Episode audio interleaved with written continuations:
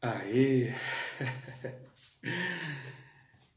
Chegamos aqui. Graças a Deus no horário, né? Uma batalha aqui, mas vamos iniciar já daqui a pouco a nossa a nossa live. Todos estão escutando bem aí? Coloquem aí pra gente uma, uma confirmação do, do áudio. Deixa eu ver aqui. Esperar alguns minutinhos até o pessoal dos grupos do WhatsApp entrarem aqui, nos acompanharem, né? Vi que o Alan tá aí, tá escutando bem, certo?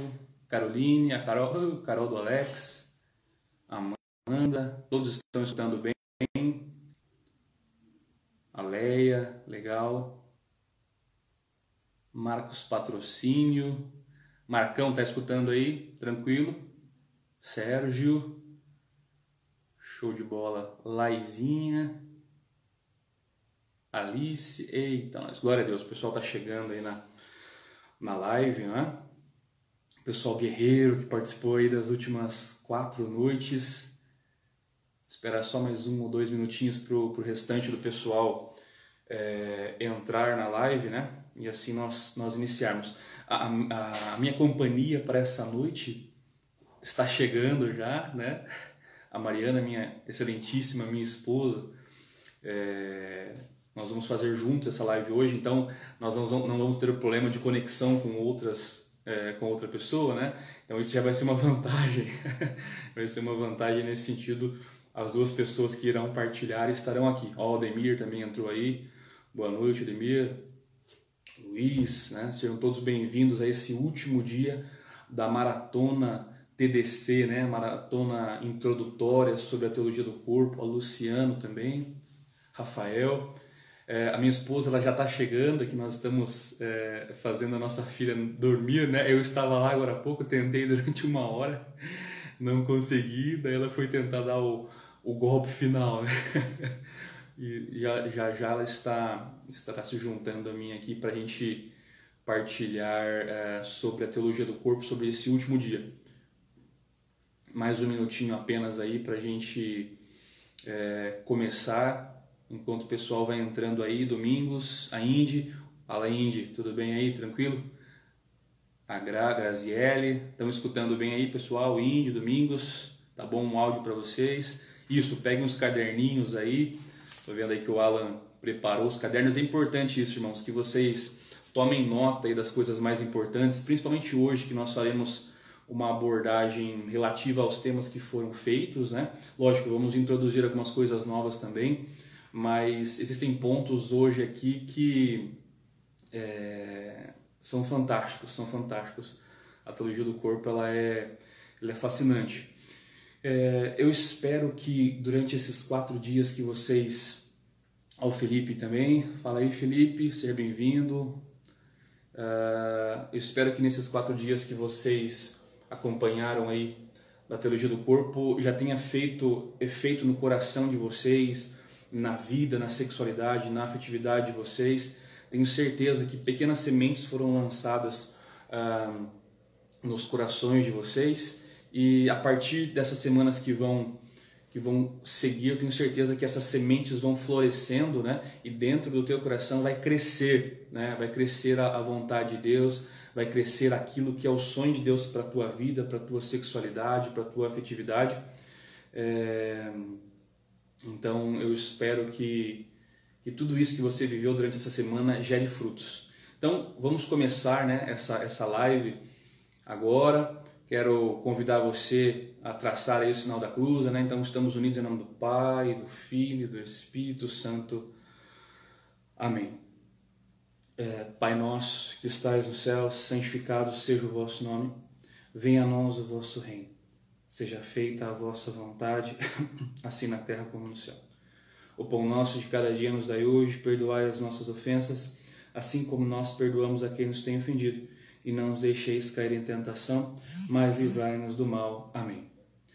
Uh, ainda em oração, convido você a clamar da tua forma, do teu jeito, de forma simples, uh, clamar a presença do Espírito Santo sobre você. Se você puder, até coloque a mão sobre a tua cabeça e peça para que o Espírito Santo venha preparar a tua mente, preparar o teu coração, para que tudo aquilo que você escutar, ouvir, né, é, entre no teu coração e o teu intelecto também ajude na compreensão da vontade de Deus. Então, se você quiser aí, coloque um pouquinho a mão sobre o teu coração, vai falando: Vem Espírito Santo de Deus, vem sobre a minha cabeça, vem sobre o meu intelecto, toca em todas as áreas da minha vida. Toca Espírito Santo no meu coração, prepara o meu coração para tudo aquilo que o Senhor vai fazer na minha vida esta noite. Eu creio na tua ação, Espírito Santo, eu creio no teu mover, eu creio na tua graça, no teu transformar na minha vida. E eu te peço, Espírito Santo, em nome de Jesus, toca também todos aqueles que estão acompanhando agora, para que o coração deles possa, de fato, experimentar da graça daquilo que o Senhor tem para esta noite. Amém. Glória a Deus. Irmãos, é, nós vimos várias coisas durante essa semana. Eu não sei se vocês conseguiram perceber, é, mas dentro do conteúdo que foi proposto havia uma lógica uma lógica, né? Que é uma lógica que é a própria lógica da teologia do corpo. Qual é esta lógica? A lógica de que existe um plano de Deus, né? É, porém, o pecado original, o pecado dos nossos pais, é, corrompeu, distorceu e manchou este plano original de Deus. Entretanto, houve um processo maravilhoso de redenção através da pessoa de Jesus Cristo, que fez com que nós tivéssemos novamente a possibilidade é, de sonhar com os planos originais de Deus. E sempre no final com a vista para aquilo que é eterno, para aquilo que é belo, que é a nossa destinação final, que é o céu, que é esse casamento, né, nosso com Deus, certo? Então isso é muito importante. É, dentro dessa lógica, eu vou abordar alguns pontos com vocês hoje aqui e a Mariana, quando ela voltar também, ela vai abordar os pontos dela, né? Eu vou falar um pouquinho mais da questão masculina, mas vou trazer algumas coisas também relacionadas às mulheres e ela vai trazer uma abordagem a respeito do lado feminino daquilo que eu vou falar, certo? Então, primeiro ponto que tem que ficar é, bem claro no nosso coração é que nós somos imagem e semelhança de Deus. É, isso está no comecinho da Bíblia, você é, já leu essa passagem, né? Que Deus nos cria a imagem e a semelhança. É importante entender é, o significado dessas, dessas duas palavras na teologia do corpo. Quando se fala de imagem, significa o quê? Significa que o nosso corpo, o design do nosso corpo, revela algo a respeito de Deus. Por isso que nós falamos de teologia do corpo, ou seja, é, teos né, de, de, de Deus e logia de, de, estudo ali, né? É, então, a teologia do corpo é esse estudo de Deus através do corpo. Então, falar que somos imagem de Deus significa falar que o design uh, do nosso corpo, o layout, né, digamos assim, é, o molde do nosso corpo, ele revela algo de Deus. Vamos dar o um exemplo aqui no caso dos homens. O homem, ele tem o seu corpo, né, que revela algo de Deus. Por exemplo, uh, o órgão genital masculino, né, ele revela é, algo do homem que diz que o homem é aquele que vai em saída, é aquele que vai ao encontro, é, é, que é, é chamado a ser dom para a mulher, e isso revela muito sobre Deus. Deus também é assim. Deus é aquele que quer, sempre a primeira iniciativa é de Deus. Então está marcado no corpo do homem este sinal de Deus, que Deus sempre vai ao nosso encontro. Deus sempre vai ao nosso encontro. Por isso que nós podemos dizer que este sinal do órgão genital masculino do homem, né, o pênis ser externo, é justamente nesse sinal de, de ir ao encontro, de saída. Revela um aspecto, então, é, de Deus, que Deus vai ao encontro de cada um de nós. Sempre isso. Se você pegar as passagens bíblicas, né, uma clássica, por exemplo, o Zaqueu, né, é, tem muita gente que coloca ênfase nas atitudes de Zaqueu nessa passagem, mas se você olhar com, com cuidado, você vai ver que Zaqueu, na verdade, estava tímido lá em cima e de, Jesus então olha para Zaqueu: Zaqueu, vamos, desce daí, Zaqueu, que eu quero entrar na sua casa. Então, a atitude inicial é de Deus, é de Jesus. Jesus vem revelar isso, vem revelar essa humanidade ali, né? vem, vem revelar essa situação da humanidade que é, é, Ele quer, Ele vai ao nosso encontro, Ele dá o primeiro passo, Ele dá a iniciativa. E isso está marcado no corpo do homem, né? essa iniciativa. Por isso que fala que Deus é, é Pai, né? É, é, Jesus se revela como homem nesse sentido de ir ao encontro, certo? Entretanto, o design do corpo feminino também revela muito é, a respeito de Deus. Por exemplo, se nós pegarmos é, é o exemplo dos seios da mulher. Os seios da mulher, é, ele revela um aspecto, esse design revela um aspecto lindo de Deus. A mulher, enquanto tem os seus seios, ela usa dos seios para alimentar a, a, o seu bebê, o seu filho, não é? é? Isso revela um aspecto lindo, né? Ou seja, a mulher nutrindo o seu filho. Da mesma forma, é, esse aspecto mostra algo de Deus. Mostra o quê? Mostra que Deus é aquele que nos nutre.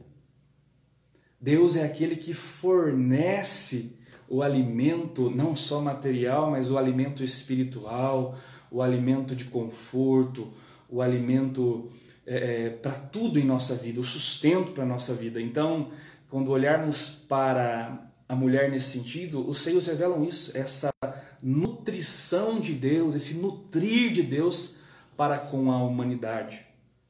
Isso é lindo, né? Então veja que os designs dos corpos, né, os modelos é, dos corpos do homem e da mulher revelam um pouco daquilo que é Deus, daquilo que Deus é para nós. Isso é fantástico. É, outra coisa, só que cada um na sua diversidade mostra ali um pouco de Deus, mas somente quando é, estes dois designs estão juntos, unidos em matrimônio, eles é, ainda mais são imagem e semelhança de Deus. O que São João Paulo II fala bastante é que é, o homem e a mulher né, são imagem e semelhança, mas juntos em matrimônio são uma das maiores, é, uma das mais perfeitas é, imagens e semelhanças de Deus. Ou seja, somos muito mais imagem e semelhança de Deus quando o homem e a mulher se juntam em matrimônio, porque revelam muito mais ainda a respeito de Deus. Nós sabemos que Deus ele é uma comunhão de pessoas, né? O Pai é aquele que ama. Santo Agostinho vai falar muito, né? o Pai é aquele que ama o Filho é aquele que acolhe o amor, e o Espírito Santo é o próprio amor entre o Pai e o Filho. Então é uma comunhão de pessoas. Então tem é, o homem que ama a mulher, né? A mulher acolhe, ama também o homem, mas acolhendo aquele amor e esse amor ali recíproco, essa troca de amor transborda num filho. A troca de amor entre o pai e o filho transborda no espírito. Da mesma forma, uh, o homem e a mulher, então, quando se unem em matrimônio, eles, uh, é isso como está escrito aí, essa analogia, é um, é um dos aspectos da chamada analogia esponsal que eu falei lá na primeira aula, né? Então, o homem e a mulher se unem e ali, naquele transbordo de amor, quando ele é sincero, quando ele é verdadeiro, quando ele é fiel e quando ele é em matrimônio, no sacramento, é, nós demos ali então aquele transbordo de amor e nasce um filho. O filho é justamente esse transbordo de amor, assim como o Espírito Santo é, é um transbordo é, do amor do pai com o filho. Então, ou seja, olha que lindo isso, né? É, esse amor entre a mulher e o homem tem essa imagem perfeita é, de Deus. Quando nós falamos de semelhança e que nós somos semelhança de Deus, é, a imagem está mais relacionada ao aspecto objetivo, objetivo de Deus. É, ou seja, tem algo em nós fácil de visualizar ali que revela algo é, objetivo, né, a respeito de Deus. É, a, a, semelhança está mais relacionado àquilo que é interno, né, àquilo que é subjetivo, aquilo que é subjetivo. É, então, alguns comportamentos, né?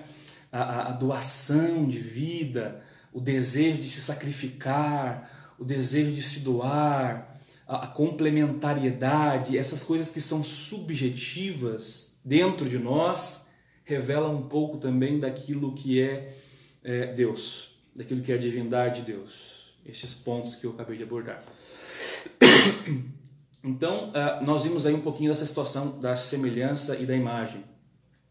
Entretanto, nós sabemos uh, que o pecado, com a vinda do pecado original, estas, uh, essas situações, essa, esse plano original de Deus, essa imagem, essa semelhança foram distorcidas, se tornaram caricaturas pecado original causou então um grande borrão, digamos assim, uma, uma grande distorção daquilo que de fato é, é o plano de Deus. E isso é, é terrível. É, eu até queria ler para vocês aqui é, algo que está no livro que nós mencionamos aí durante, durante a semana, que fala um pouquinho a respeito dessa questão do pecado, né? Dessa distorção que o pecado trouxe.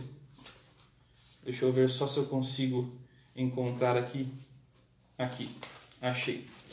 Olha o que o pecado original traz. E aqui vou falar um pouco mais específico no homem, mas também vale para a mulher. Ele fala que o pecado original traz é, como consequência um enfraquecimento no nosso intelecto e um enfraquecimento na nossa vontade. Um enfraquecimento no intelecto e um enfraquecimento na nossa vontade. Olha o que vai dizer aqui. Ó. O pecado original causa em nós um intelecto escurecido, vontades fracas, apetites desordenados. Um exemplo de um homem com intelecto escurecido, olha isso, ele dá um exemplo aqui. Um exemplo de um homem com intelecto escurecido, mas pode ser serve para a mulher também, é um marido que não vê nada de errado em trair a sua esposa. Ou, por exemplo, um namorado ou uma namorada que não vê nada de errado em trair a sua namorada, é, ele está com um intelecto escurecido. Um exemplo de uma vontade enfraquecida é um cara que é incapaz de resistir até a menor das tentações. Então, a pessoa que está nesse estágio, ah, estão perguntando aí qual é o nome do livro, né? O livro é Teologia do Corpo dele e dela. Quem está nos grupos do WhatsApp está conseguindo receber esse material. Se você ainda é Rudisney, eu acho que é o nome. Se você quiser, depois entra na bio aí, tem a descrição para o grupo. Você pode entrar lá e receber o material ali é, que nós estamos enviando deste livro, alguns resumos, alguns materiais interessantes de aprofundamento para você, tá bom? É, então, vai dizer que um homem com a vontade enfraquecida é aquele que é incapaz de resistir até os, as pequenas tentações, os pequenos, é, as pequenas inclinações ali. Está com a vontade enfraquecida. E um exemplo de um apetite desordenado é um homem que sente atração sexual por crianças ou tem um desejo insaciável por novas experiências sexuais. Em cada caso, o pecado original se manifesta de uma maneira diferente. Então, o pecado original ele traz é, ele traz consequências diferentes para cada pessoa. Então, nós não podemos falar não, todas as pessoas têm inclinação nessa situação, todas as pessoas foram manchadas pelo pecado nessa situação. Não e nós sabemos também que os pecados atuais são como que atualizações desses pecados. Então, uh, quanto mais eu peco hoje, mais eu vou tornando aquela imagem, aquela semelhança distorcida daquilo que Deus planejou. Certo? Então, é, esse é um ponto. Outro ponto ainda relacionado a isso é que essa imagem e semelhança que o homem é, que a mulher é e que os dois juntos também são, é, isso é importante nós entendermos que isso é um dom de Deus. E nós só, nós só, usufruir, só usufruímos dos dons de Deus quando nós acolhemos o dom. Veja, você de repente pode ter vários presentes na tua casa. É, é um exemplo clássico, né? Às vezes nós estamos no, no nosso casamento, a gente recebe vários presentes lá, né? E a gente vai guardando em cima do, armário, talvez só vai utilizando daquilo que é, é, mais urgente e de repente vai ficando lá. Hoje mesmo eu percebi lá que tem uma, uma um negócio de fazer fruto, fazer suco, né? uma fruteira de fazer suco lá, um juicer parado que a gente não usa desde o casamento. É um presente que está lá guardado. É, eu não usufruí ainda, por quê? Porque está lá guardado. Não fiz um suco naquela juicer, um suco saboroso, por quê? Porque está lá guardado a partir do momento que eu pegar aquele juicer, trazer para a cozinha, tomar uma atitude, né, e falar não, esse juicer é meu, vou usá-lo, é, porque eu ganhei, é presente, vou usufruir dele. Aí eu vou começar a sentir o sabor daquele suco. Da mesma forma, é, será o dom que Deus te deu da tua masculinidade, você que é homem, da tua feminilidade, você que é mulher, você só vai conseguir, só vai começar a usufruir a partir do momento que você acolher este dom e falar: não, isso é meu, eu sou homem, isso é um dom de Deus. É, por exemplo, a juicer, talvez eu não saiba usá-la ainda, talvez tenha dificuldade em usá-la, talvez eu não saiba fazer um suco bom, mas quando eu começar a acolher aquilo como um dom, é, ir buscar, olhar o manual de instruções, né, é, eu vou começar a usar e aprender. Agora, é, da mesma forma é comigo. Então, eu só vou saber o máximo da minha masculinidade quando eu conhecer de fato o que é ela, de fato qual é o plano de Deus para minha masculinidade. E aí sim, conhecendo, buscando, entendendo, num processo contínuo, porque não é, da, né, não é do dia para a noite, num processo contínuo, eu vou experimentando e usufruindo desse dom gratuito de Deus por nós, que para mim é a minha masculinidade, para você, mulher, é a tua feminilidade certo? Talvez é, é, essa é a reflexão que você precisa fazer aí é, nesse momento. A pergunta é: você está acolhendo o dom que Deus te deu? Você, mulher, está acolhendo o dom da feminilidade que Deus te deu? Você, homem, está acolhendo o dom da masculinidade que Deus te deu? Ou você está rejeitando e querendo pegar outras coisas que não são tuas, pegar outros presentes que não são teus? Então, esse é um ponto que, que é importante a gente analisar. Diante disso, você pode falar assim, mas Mateus do céu, eu, eu, eu tô com a imagem, a semelhança para borrada. é, tudo em mim está manchado, tudo está sujo, o que, que eu faço da minha vida?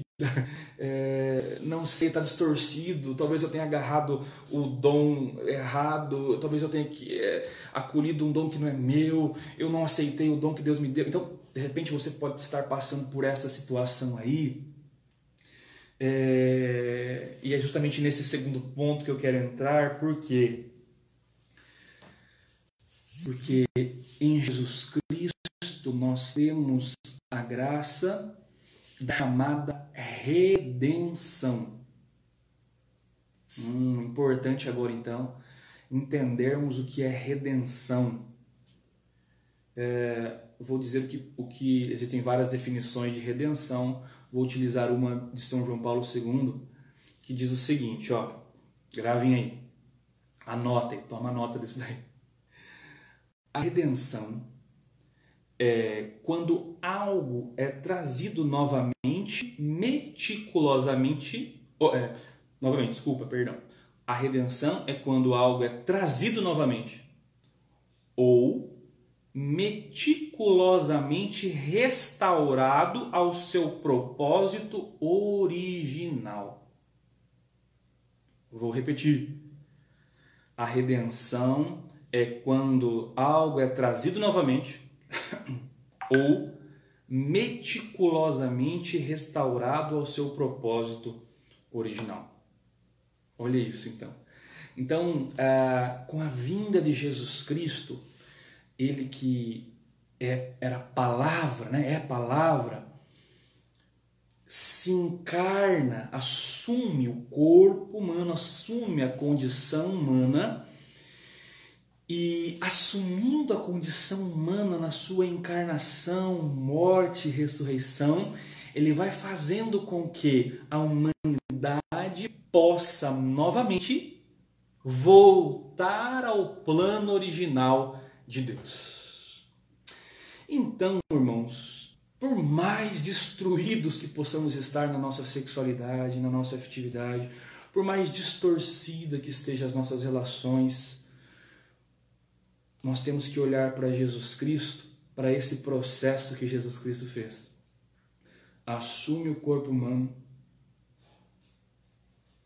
ele morre, ele ressuscita o corpo. Isso é um sinal para mim e para você.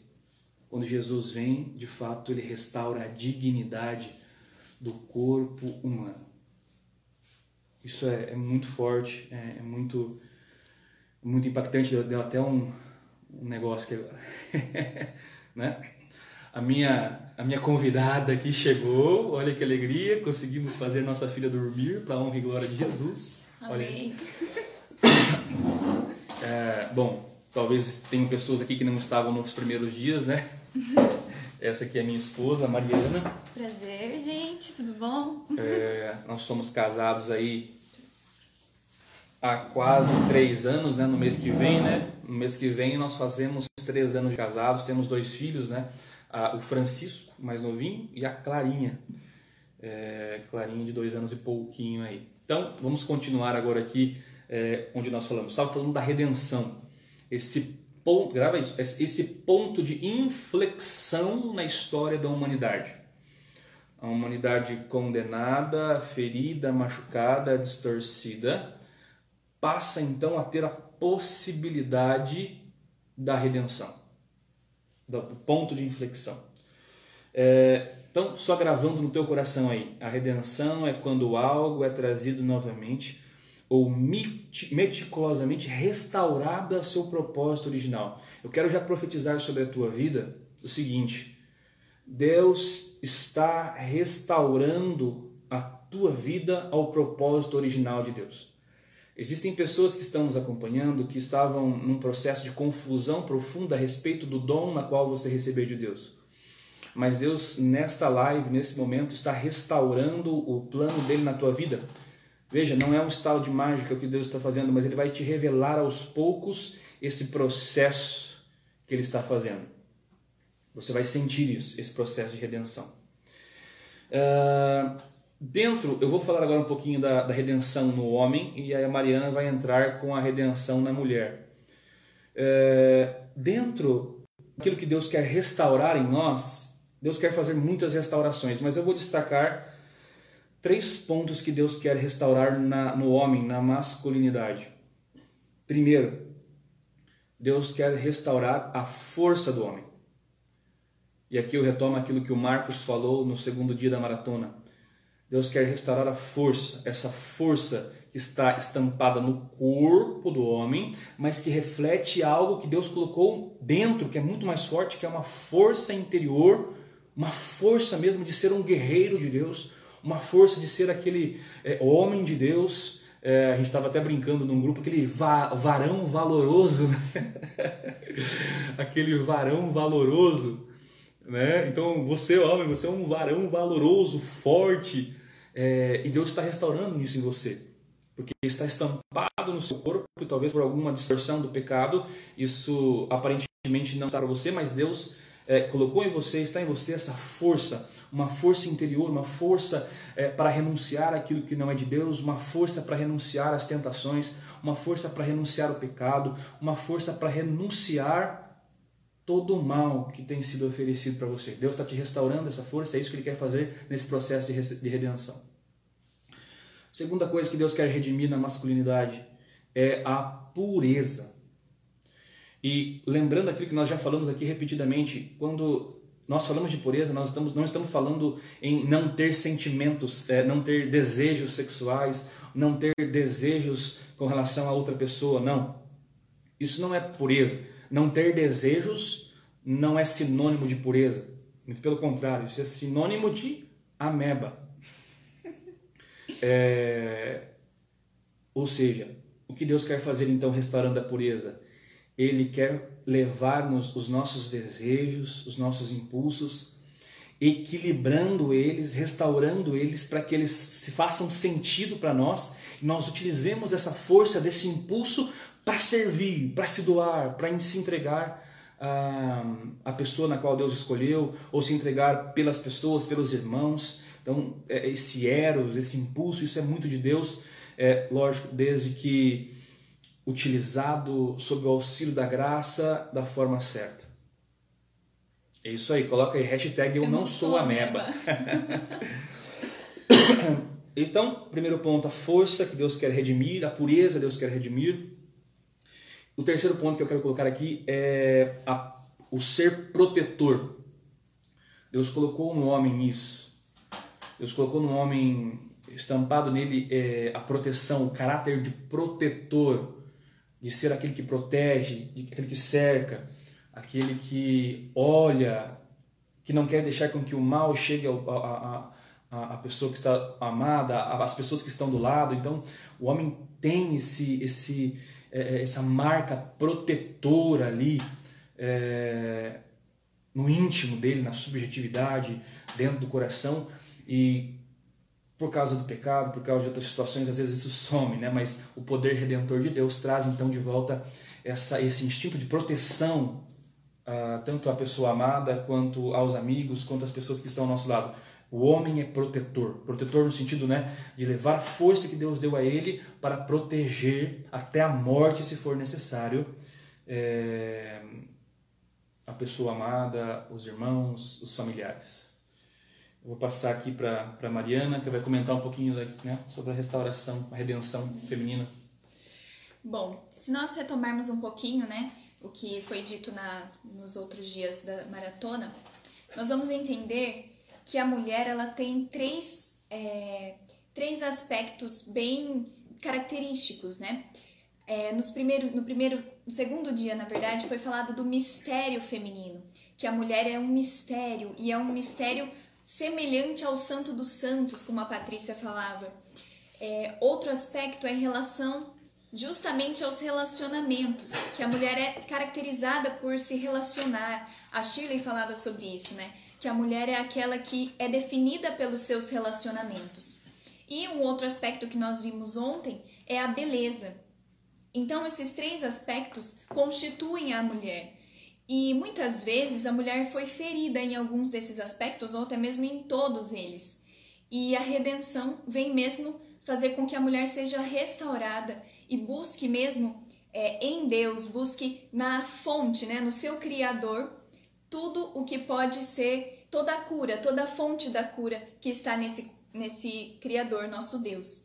Então eu vou falar um pouquinho para você, mulher, que por algum motivo é, se expôs demais e feriu o seu mistério, né? não soube guardar o seu mistério selado com um véu, né? como foi comentado que era o Santo dos Santos se por algum motivo, ao invés de você se deixar ser buscada neste mistério, você se revelou ou não deixou se esperar, né? Não, não escolheu, não deixou o tempo mostrar para você a pessoa ideal para você se revelar, que você possa mesmo tomar posse da redenção. E a redenção deste mistério vem através da modéstia. A modéstia, ela pode fazer com que tudo que no passado foi feito de uma forma distorcida, um amor procurado de uma maneira indevida através da modéstia é, é um convite, né? A modéstia é um convite para o amor autêntico. Então, se por algum motivo você se sentiu violada, se, se sentiu violada no seu mistério, por algum abuso, por algum assédio, por algum momento em que você diz que sentiu que não teve mais direito de ser amada, não, não, não encontrou mais esse sentido na sua vida, que você possa ter a, a verdade cravada no seu coração, que o Santo dos Santos nunca perderá a dignidade. E você, como mistério de Deus, mistério criado por Deus, nunca perderá a sua dignidade. Então, que você possa ter, através da modéstia, a redenção da sua vida, a redenção do seu mistério só atrapalhando a Mariana aqui, né? Importante lembrar, né, que a modéstia não é apenas uma atitude externa. Sim. Existe uma grande confusão a respeito disso, né? Às vezes a gente é, cuida na questão apenas do exterior, mas o interior não está vivendo a modéstia. Na verdade, a modéstia, ela na verdade é uma, uma, uma atitude interior do coração, né, amor? do coração que revela a importância do mistério, que lembrando, pode ter sido manchado por alguma situação, ferido, mas Deus, Jesus tem o poder de redimir. Então, vem essa atitude do coração de querer ter esse mistério novamente, de querer viver esse mistério redimido de Deus. E aí algumas atitudes exteriores podem acontecer, né? Isso, isso transborda para o exterior, não significa que Exato. é do, do externo para o interno, ao contrário. Ou seja, um exemplo clássico, né? não adianta querer cobrir o rosto, cobrir os seios, cobrir o corpo, se no coração, de repente, com mensagens para pessoas, é, insinuando coisas, em pensamentos para outros, é, olhares, isso é, é uma modéstia falsa, não é? Então, a modéstia ela parte do coração, primeiro, com o encontro com a redenção de Jesus, uh, e depois uh, surgem atitudes exteriores também, né? Sim. O segundo ponto é justamente falando sobre os relacionamentos, né? A, a redenção para um relacionamento entre a mulher e o outro, não necessariamente o homem, mas a mulher e o outro, né? É, está na confiança em Deus. Por que nós dizemos isso? Porque toda, a mulher, como é caracterizada por relacionamentos, ela pode ter sido ferida em toda a sua receptividade. É, digamos, ela pode ter sido ferida com um relacionamento com o seu pai, com a sua mãe, com o seu irmão, com a sua família, com amigos, com namorados ou pessoas que teve relacionamentos íntimos. Então, a mulher, ela caracterizada por esses relacionamentos, ela pode ter sido ferida e, e é, tendo é, direcionado é, machucaduras em todas essas áreas, né? em todos os seus relacionamentos na sua vida. E a sua receptividade é, pode ter sido quebrada. Ou seja, a mulher então ela começa a se fechar e ela não se abre para outros relacionamentos, nem mesmo para conversas com outras pessoas. Ela se fecha e vive numa ilha. E é justamente aqui é, que a mulher pode mesmo se achar que não é é, merecida de amor por conta dessas feridas. Então, às vezes a mulher, por não acreditar que merece esse amor, até mesmo por conta do pecado, até mesmo por conta das é, dos erros cometidos e por essas machucaduras, por esses, por essas feridas, ela se fecha. Mas aqui eu quero lembrar, irmãos e irmãs, que aquelas que se sentem indignas de receber amor, até mesmo de Deus, do homem, é, aqui eu lembro que a santidade, aqui a gente né, faz uma analogia à pureza, à santidade, aquilo que é o mais próximo de Deus, a santidade é um dom. Aqui eu quero lembrar que não adianta a gente pensar que é só pecador, que nunca vai conseguir, que é aquele que Deus não muitas vezes pensa, né? Deus não olha para mim, eu não posso ser digna da presença de Deus, não posso ser digna de um amor verdadeiro. Não adianta a gente pensar isso e, de, e olhar a santidade como algo intocado, porque a santidade é um dom. Claro que nós precisamos nos esforçar para alcançar a santidade, nós precisamos nos, nos esforçar para alcançar a pureza, alcançar é, um relacionamento íntimo com Deus. Nós precisamos nos esforçar, mas não adianta somente os nossos esforços, irmãs. Nós somos é, necess... nós necessitamos da graça de Deus, do dom de Deus da santidade. Isso eu falo por mim. Muitas vezes eu, é, na minha infância, na minha adolescência, eu precisava, é, me, eu me esforçava para tirar as melhores notas, para ser, ser a melhor aluna, para ser a melhor nisso, a melhor naquilo, porque eu precisava de uma aceitação externa. Eu precisava que as pessoas olhassem para mim e falavam: sim, ela está indo para o caminho certo, sim, ela está indo, você está fazendo certo, você está fazendo isso, está fazendo aquilo. Mas não adianta as pessoas darem para você um, um aval de que você está no caminho certo se o seu coração não está a graça de Deus, se no seu coração não está a certeza de que sozinho você não consegue, sozinha você não pode. Então, que você possa ter a confiança em Deus para que os seus relacionamentos, toda a sua relação, tanto com o homem quanto com Deus, possa ser curada e que se algum abuso, né, se algum homem se fez, se algum homem se fez, é, fez, fez com que você se fechasse para outros relacionamentos e até mesmo com Deus, se o uso de contraceptivos, como a Shirley falava, se muitas vezes até o aborto, o lesbianismo, relacionamentos indevidos possa ter atingido a sua vida, o seu coração, que você possa se lembrar que Cristo, ele não veio para condenar, Cristo não veio para apontar o dedo a você e mostrar os seus erros e até mesmo falar com que, ah, é, eu não, não, não posso atingir a santidade, eu não posso atingir é, a pureza. Não, Cristo veio para salvar e ele não veio para te apontar. Então, que você possa confiar em Deus. Esta é a redenção para os relacionamentos femininos, para a relação da mulher. E aqui eu queria falar é, só um trechinho da passagem que está em Timóteo, que diz justamente isso. Se com ele é, se lhe fomos infiéis, ele permanece fiel, pois não pode renegar-se a si mesmo. Então, que você possa se prender a essa palavra. Sim, nós somos infiéis, nós erramos, mas Deus, com a tua graça, com o teu dom, Ele quer estar conosco, Ele quer nos atrair à santidade, estar nos atrair para estar perto dEle. Complementar? Falar alguma coisa? É, para finalizar essa questão da, da redenção, né? A gente já está bem na frente. É, como a Marina falou, ela, ela fechou no ponto que eu queria chegar, que é a questão da graça de Deus, né? É a questão da graça de Deus. Então, a, a redenção, ela é graça de Deus, ela, é, ela vem de Deus como presente de Deus. É, dentro dessa graça de Deus, é, existe uma palavra que é chave para nós entendermos esse processo de redenção. E ainda mais, é, o que eu vou falar agora é, é uma palavra que ela é o sinal da redenção na pessoa. Essa palavra se chama castidade. A castidade, é a, a, vivência, né? o desejo pela vivência da castidade, só o fato de, de ter essa vontade, esse desejo, já é um sinal de que a redenção está atuando na pessoa. E olha que interessante que nós vamos é, é, aprender aqui, ó. Esse é um documento da igreja que se chama Sexualidade Humana, Verdade e Significado.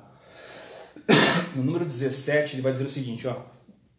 A castidade é a afirmação cheia de alegria de quem sabe viver o dom de si. Ou seja, né?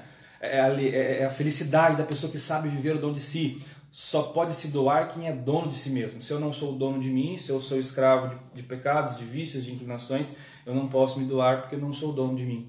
Então, é, livre de toda a escravidão egoísta, isto supõe que a pessoa tenha aprendido a reparar nos outros, relacionar-se, como a Marina falou, relacionar-se com eles respeitando a sua dignidade na diversidade a pessoa casta não é centrada em si mesma, nem tem um relacionamento egoísta com outras pessoas.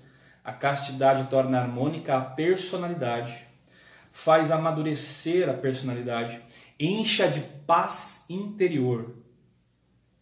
E aqui, continuando, vai fazer o seguinte: a castidade supõe um aprendizado do domínio de si. A graça vai atuando em nós nós vamos colaborando com ela, desejando fazer a vontade de Deus, nos abrindo ao plano de Deus, o plano de redenção de Deus. E aí nós vamos aprendendo a sermos dono de nós mesmos. Deus vai nos ensinando a, a ser donos de nós mesmos. Então a castidade supõe uma aprendizagem do domínio de si, que é a pedagogia da liberdade humana. Ou seja, a castidade é a pedagogia da liberdade humana. E aqui vai dizer o seguinte: a alternativa é clara ou o homem comanda as suas, as suas paixões e alcança a paz, ou se deixa comandar por elas e se torna infeliz. Fechando esse documento nesse sentido, para entrar nessa questão, fechar com a questão da graça, olha aqui, ó, é, é, como eu falei, muitos de nós podem estar nessa situação. Para alguns que se encontram em ambientes onde se ofende e se deprecia a castidade, ou seja, no trabalho com piadas a respeito da sexualidade, olha aquela mulher, olha o corpo dela, olha não sei o quê, ou em algum, alguns ambientes escolares, é, muitos de nós vivem nesses ambientes, né? Então, ó, para alguns que se encontram em ambientes onde se ofende ou deprecia a castidade, viver de modo casto pode exigir, pode exigir uma luta dura, é verdade, pode exigir uma luta dura, às vezes heróica. Olha o que a igreja está falando muitas vezes vai exigir de mim, de você, uma luta heróica. Aí você vai falar, poxa, eu não tenho forças, eu não consigo, o que, eu faço? Eu não...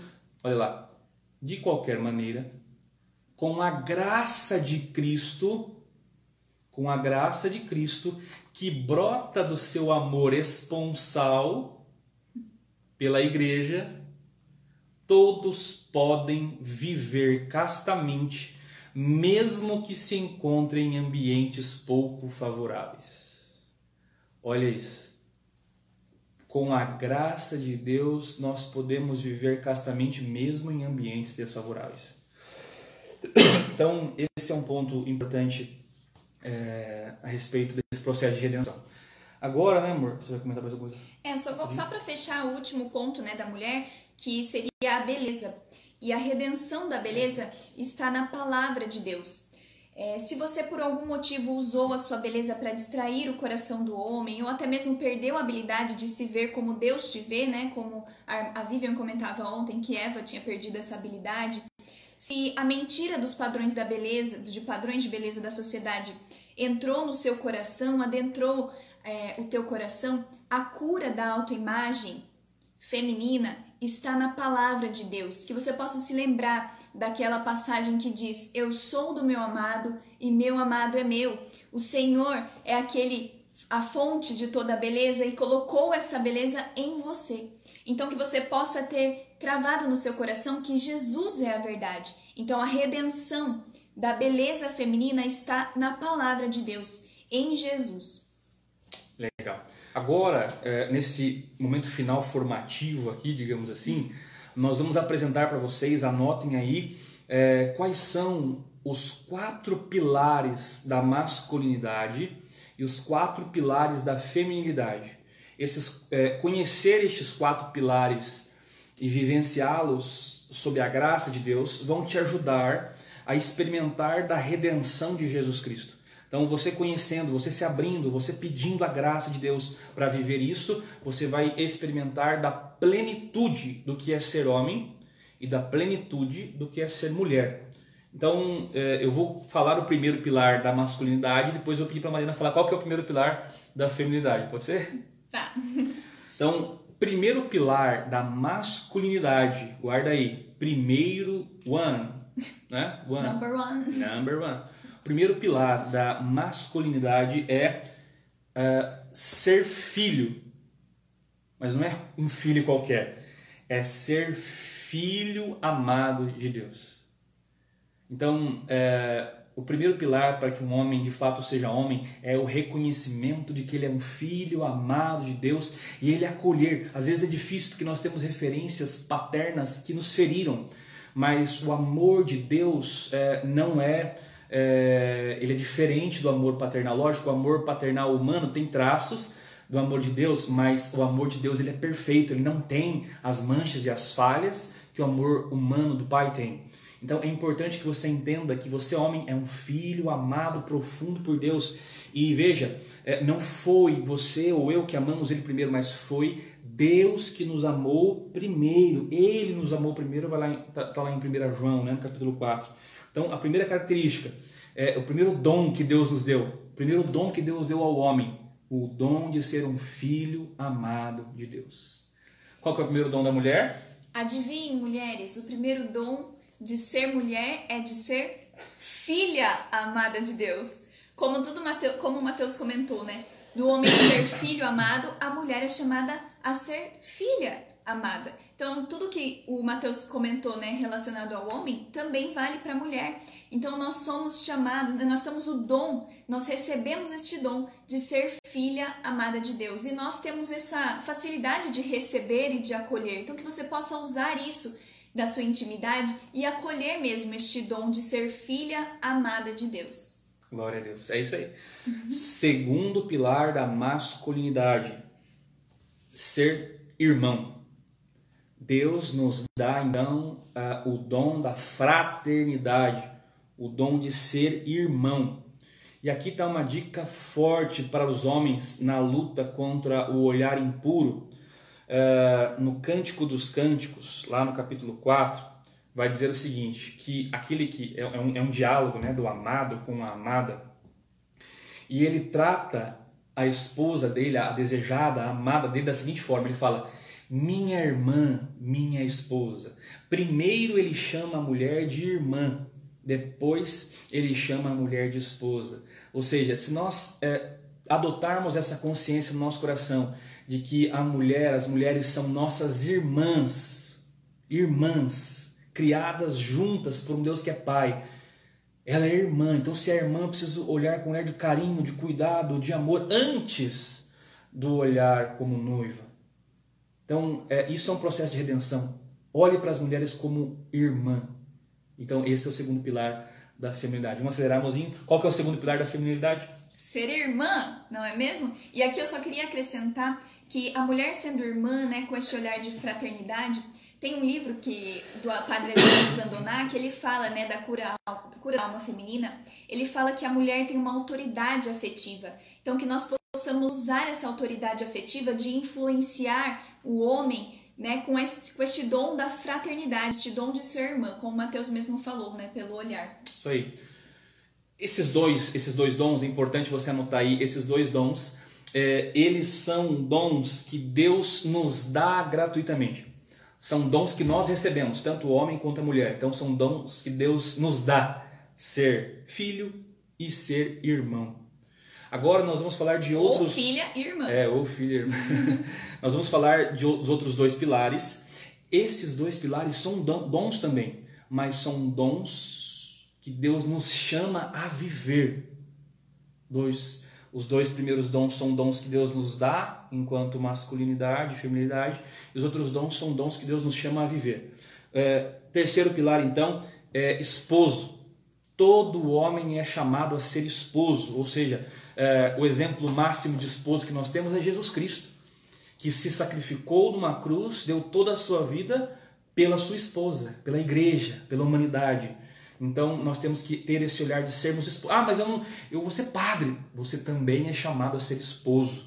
Por quê? Porque você vai se sacrificar pela, pela esposa, pela igreja. É, você é a prefiguração de Cristo. Então o sacerdote, ah, mas eu não vou ser sacerdote, não vou ser é, é, pai, casado, você é um celibatário. Opa, também, você também é ser chamado a ser esposa, se sacrificar por aqueles que Deus te chamou a servir. Ah, mas eu quero ser um celibatário vagabundão que não faz nada. Então, não, não peraí, é não, não é, isso não existe. Aí você não vai ser esposo, né? Porque o esposo é aquele que se sacrifica por alguém. Certo? E o mesmo vale para mulher, né? O terceiro pilar, esposa tanto de um homem quanto de Deus, né? Isso vale tanto para as religiosas quanto para as celibatárias, né? Último pilar da masculinidade e também depois para a feminilidade. Já pegaram o esquema aí, né? É, acho que você já entendeu. O último pilar é o quarto, que é ser pai. Pai. Gerar vida em todas as dimensões. Então, eu que entrei no sacramento do matrimônio, é um chamado intrínseco para mim ser feliz, para mim receber o sentido da minha vida, eu preciso ser pai. Ah, mas eu tenho um problema biológico que eu não consigo ser pai. Você também é chamado a ser pai né? adotar uma, uma criança, adotar alguém, a cuidar das pessoas que estão do teu lado, pessoas que estão necessitando. Você é chamado a gerar vida nessas pessoas. Você, você é padre, da mesma forma. Você é freira, da mesma forma. É, ser mãe, né, no caso da freira. É, as mulheres, elas são chamadas né, a ser mães, independente das dimensões. Pode ser tanto a dimensão física quanto a espiritual. E isso é intrínseco, né? Santa que é Santa Teresa Benedita Cruz, ela diz que a mulher ela tem chamado de cuidar, guardar, proteger e nutrir. Isso é ser mãe. Então, esse é o quarto pilar, né, da feminilidade, ser mãe, gerar vida em todas as dimensões, física e espiritual. Legal. É... Irmãos, o que nós vamos fazer agora? Estamos quase chegando no fim, o tempo é curto, né? Passa muito rápido. É... Eu vou falar um pouquinho aqui de algumas situações e nós vamos encerrar essa live com uma música certo? É, eu peço que você não saia, fique, escute essa canção. Se possível, quando a Mariana estiver cantando, você feche os teus olhos, deixe a graça de Deus atingir o teu coração, deixe a graça de Deus curar o teu coração, tá bom? Mas antes de nós irmos para esse momento final, eu queria falar algo fantástico para vocês. Falamos desses quatro pilares, né? Ser filho, filha para mulher, ser irmão ou irmã para mulher, ser esposo, ser esposa, ser pai para o homem, ser mãe para a mulher. É, esse, fique gravado esses quatro pilares. Deus vai nos ajudar na redenção a viver isso. Irmãos, nós estamos chegando no final da nossa maratona TDC. Cinco dias de muita graça, de muita partilha, mas não acaba aqui. a Maratona TDC foi só um impulso para aquilo que Deus quer fazer na nossa região aqui, na região Sorocaba, Itu, é, Alumínio, toda essa parte aqui, né, toda essa região. É, a maratona foi só um impulso, só um começo, só um start, digamos assim, porque muita coisa virá e eu quero dar essas notícias para vocês agora. A partir da semana que vem, todas as quartas-feiras, às 10 horas da noite, nós vamos fazer uma live sobre as catequeses de São João Paulo II, sobre a teologia do corpo. Aí sim, nós vamos aprofundar as 129 catequeses, dois, três, quatro anos consecutivos estudando a teologia do corpo. Então, todas as quartas-feiras, às 10 horas da noite, nos canais que nós temos aqui, na curta aí a página do Instagram, a página do Facebook, o Instagram. A novidade, o YouTube, temos um canal no YouTube, todas as, as partilhas aqui da maratona já estão no YouTube. Essa aqui também vai estar no YouTube. Curta o nosso canal, compartilhe o nosso canal, se inscreva no canal, porque muita coisa vai ser colocada lá, muita coisa de estudo, de aprofundamento. Outro ponto. Então, às quartas-feiras temos um compromisso marcado às 10 horas da noite. Catequeses da Teologia do Corpo é, nas nossas redes sociais. Outra coisa, é, em, em novembro nós teremos um retiro presencial sobre a Teologia do Corpo. Um retiro presencial. Olha isso, irmãos. Todos nós juntos, vai ser um lugar muito especial, logo chegarão os detalhes, por isso que é importante acompanhar a página, acompanhar o Instagram, porque nós falaremos desse encontro presencial logo logo, que será em novembro, muito provavelmente 7 e 8 de novembro. Amém? Você que está no grupo do WhatsApp, não saia do grupo do WhatsApp, porque lá terá muita coisa, tá bom? Não saia do grupo do WhatsApp. Lá terá mais materiais, aprofundamento e a continuidade disso daqui. Irmãos, louvado seja Deus, glória a Deus. Nós vamos cantar essa canção para finalizar esse momento. Louvado seja Deus pela tua companhia, pela tua presença. Estamos juntos nessa caminhada, é só o começo da teologia do corpo. Eu só saí aqui para ajustar a câmera enquanto a Marina vai cantando. Aí, boa. Peraí, galera. Bom, se cair a live, depois a gente compartilha a música com vocês, beleza? Meu Senhor Hoje quero te adorar, a ti entregar minha vida. Quero renunciar a tudo que é impuro e deixar que tome o teu lugar. Vem entrar e reinar, vem entrar e reinar. No trono do meu coração, no trono do meu coração. Vem entrar e reinar, vem entrar e reinar. No trono do meu coração no trono do meu coração. Eu quero, desejo, anseio que entres. Obrigada, É isso aí, gente. Deus abençoe. Obrigada pelos parabéns. Aniversário dela hoje. Encerrar o vídeo. Isso.